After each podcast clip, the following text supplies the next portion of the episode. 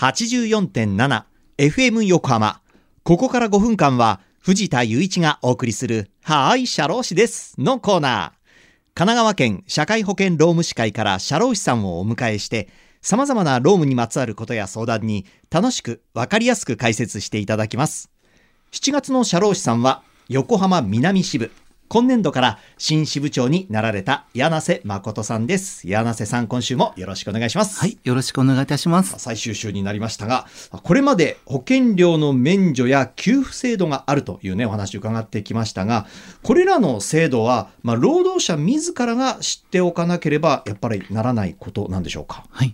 令和4年10月1日から改正育児介護休業法が施行され、本人または配偶者の妊娠、出産等を申し出た労働者に対して、事業主は育児休業制度等に関する周知と、休業の取得意向の確認を個別に行うことが義務付けられました。はい。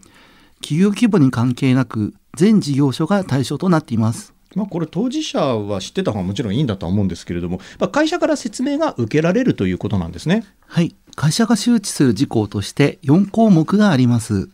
1つ目が育児休業、出生時育児休業に関する制度。はい。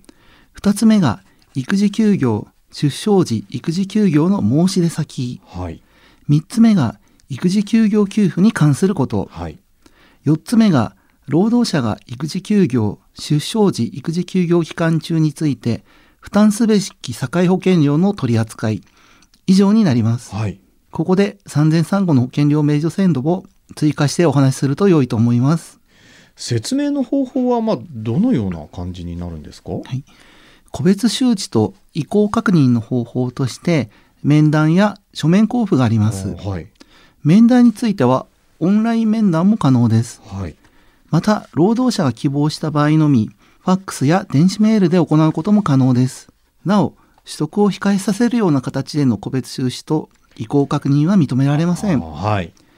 いつまでに事業主が実施すればよいかについては、労働者が希望の日から円滑に育児休業を取得することができるように配慮し、適切な時期に実施することが必要です。はい。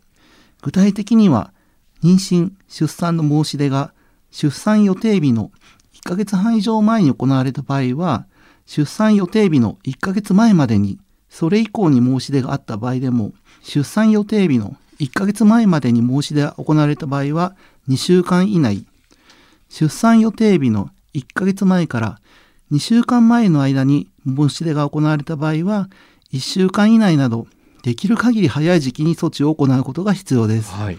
出産予定日の2週間前以降に申し出があった場合や、この出生後に申し出があった場合は、できる限り速やかに措置を行うことが必要です。はい。まあ、会社からの説明はもちろんですし、できれば労働者自らもね、知っておくっていうのはやっぱり大事ですね。さあ、リスナーの皆さん、いかがだったでしょうか？はい、社労士です。では、皆さんからのメールもお待ちしています。社労士さんに聞いてみたいことや、このコーナーへの感想もお待ちしています。メッセージをご紹介した方には、はーい、社労士です。オリジナルステッカーとオリジナルエコバッグをセットにしてプレゼントいたします。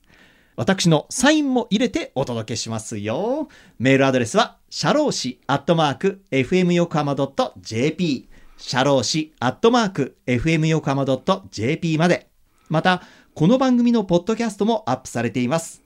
FM 横浜のポッドキャストのページや、神奈川県社会保険労務士会のホームページからも飛べますので、ぜひ聞いてみてください。第1回から聞くこともできますし、もちろんこの回も聞くことができます。ぜひチェックしてみてください。さて、そろそろお別れの時間です。ここまでのお相手は藤田雄一と、柳瀬誠でした。あ新支部長、これからも頑張ってくださいね。りがとうございます。はい、1ヶ月どうもありがとうございました。この後は再び、浅見ルナさんのサンデーグッドバイブスでお楽しみください。それでは、はーい、社労士です。また来週の日曜日午後2時30分にお会いしましょう。